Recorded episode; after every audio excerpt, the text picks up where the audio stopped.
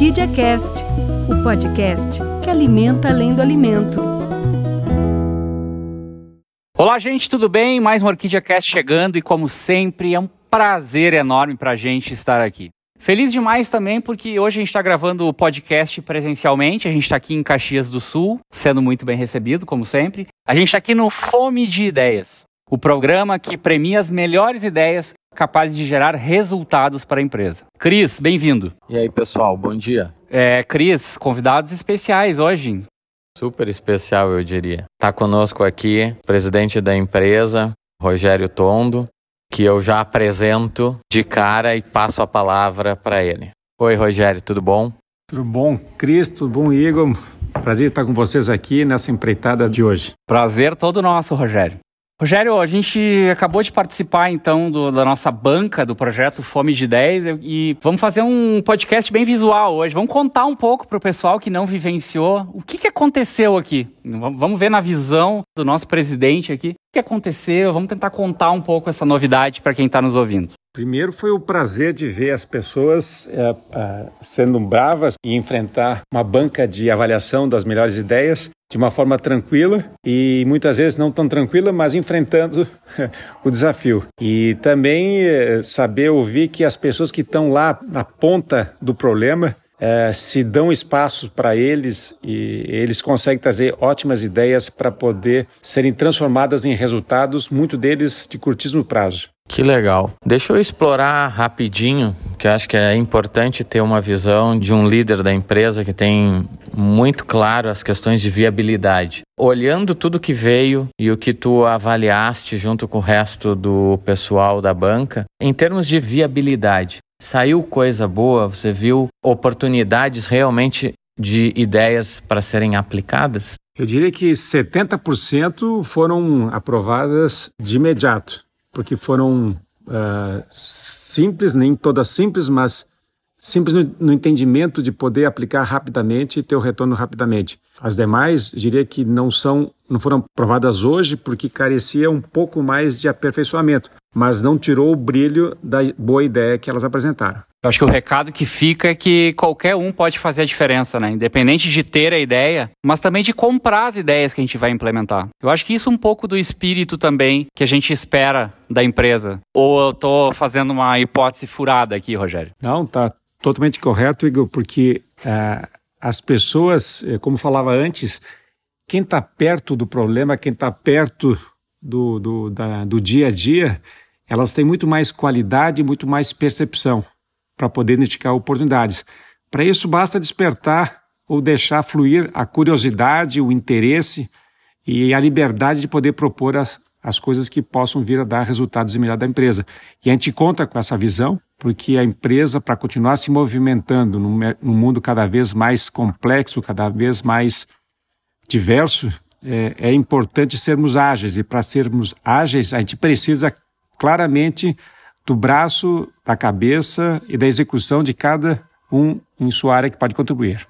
A gente sabe que o teu tempo é escasso, né, Rogério? Então eu quero te explorar numa última pergunta que eu acho que era legal também a gente passar de uma forma um pouquinho mais ampla. O ano do propósito foi super intenso, e mas momentos como esse mostram que esse engajamento dá para trazer resultado para a empresa. Uh, qual tem sido a sua visão sobre tudo que aconteceu esse ano. Como é que tu está vendo essa entrada do propósito de uma forma um pouquinho mais no dia a dia da empresa? Queria ouvir um pouco a tua percepção. Bom, tu falaste que o meu tempo é escasso. Com o propósito, o meu tempo vai ser mais fácil, vou ter mais tempo, e esse é o meu propósito. Né? Porque à medida que eu tenha mais tempo, é sinal que as pessoas que estão engajadas no propósito estão fazendo as coisas acontecerem. Então isso me deixa bem tranquilo. E, por outro lado, eu fico imaginando que é, as pessoas, é, na medida que são protagonistas, elas vão errar também. Então, houveram alguns movimentos de avaliação que a gente achou que pudesse ser um pouquinho além daquilo que a gente estava imaginando, e depois, dada a devida explicação,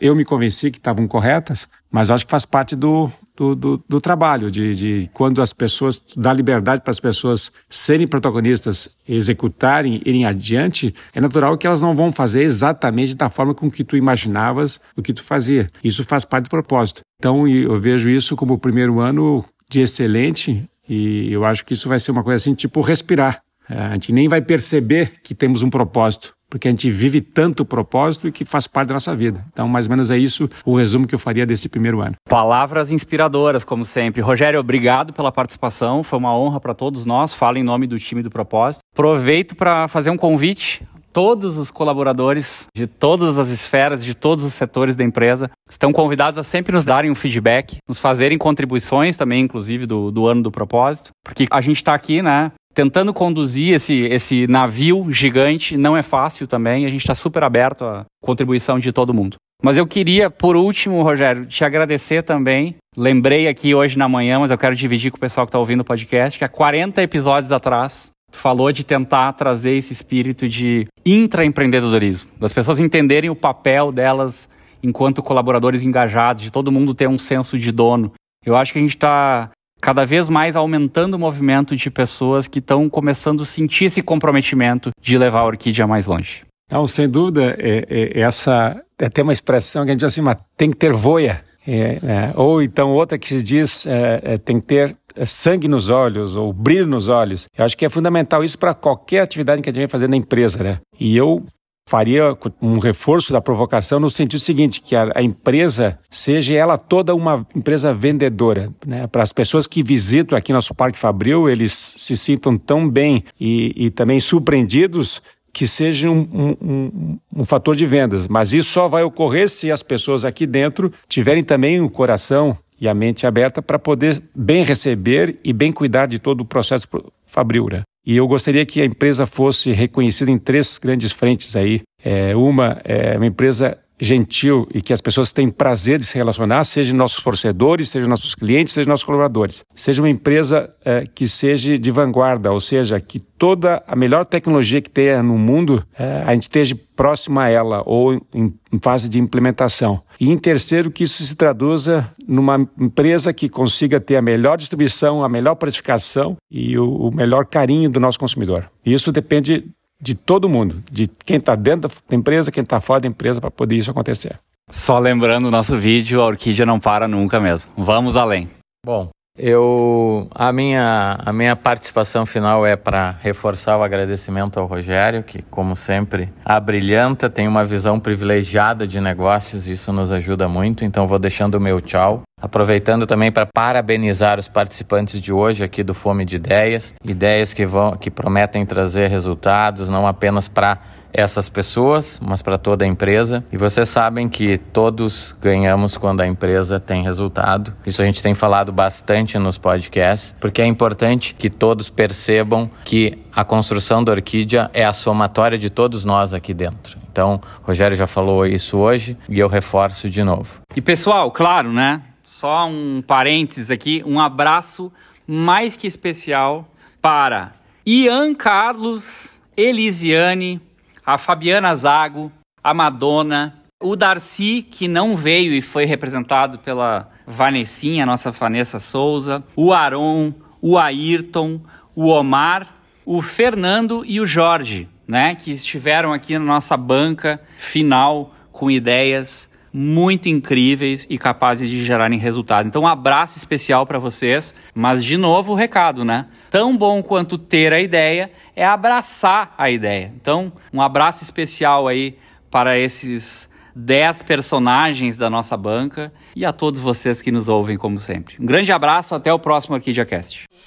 Orquídea Cast, o podcast que alimenta além do alimento.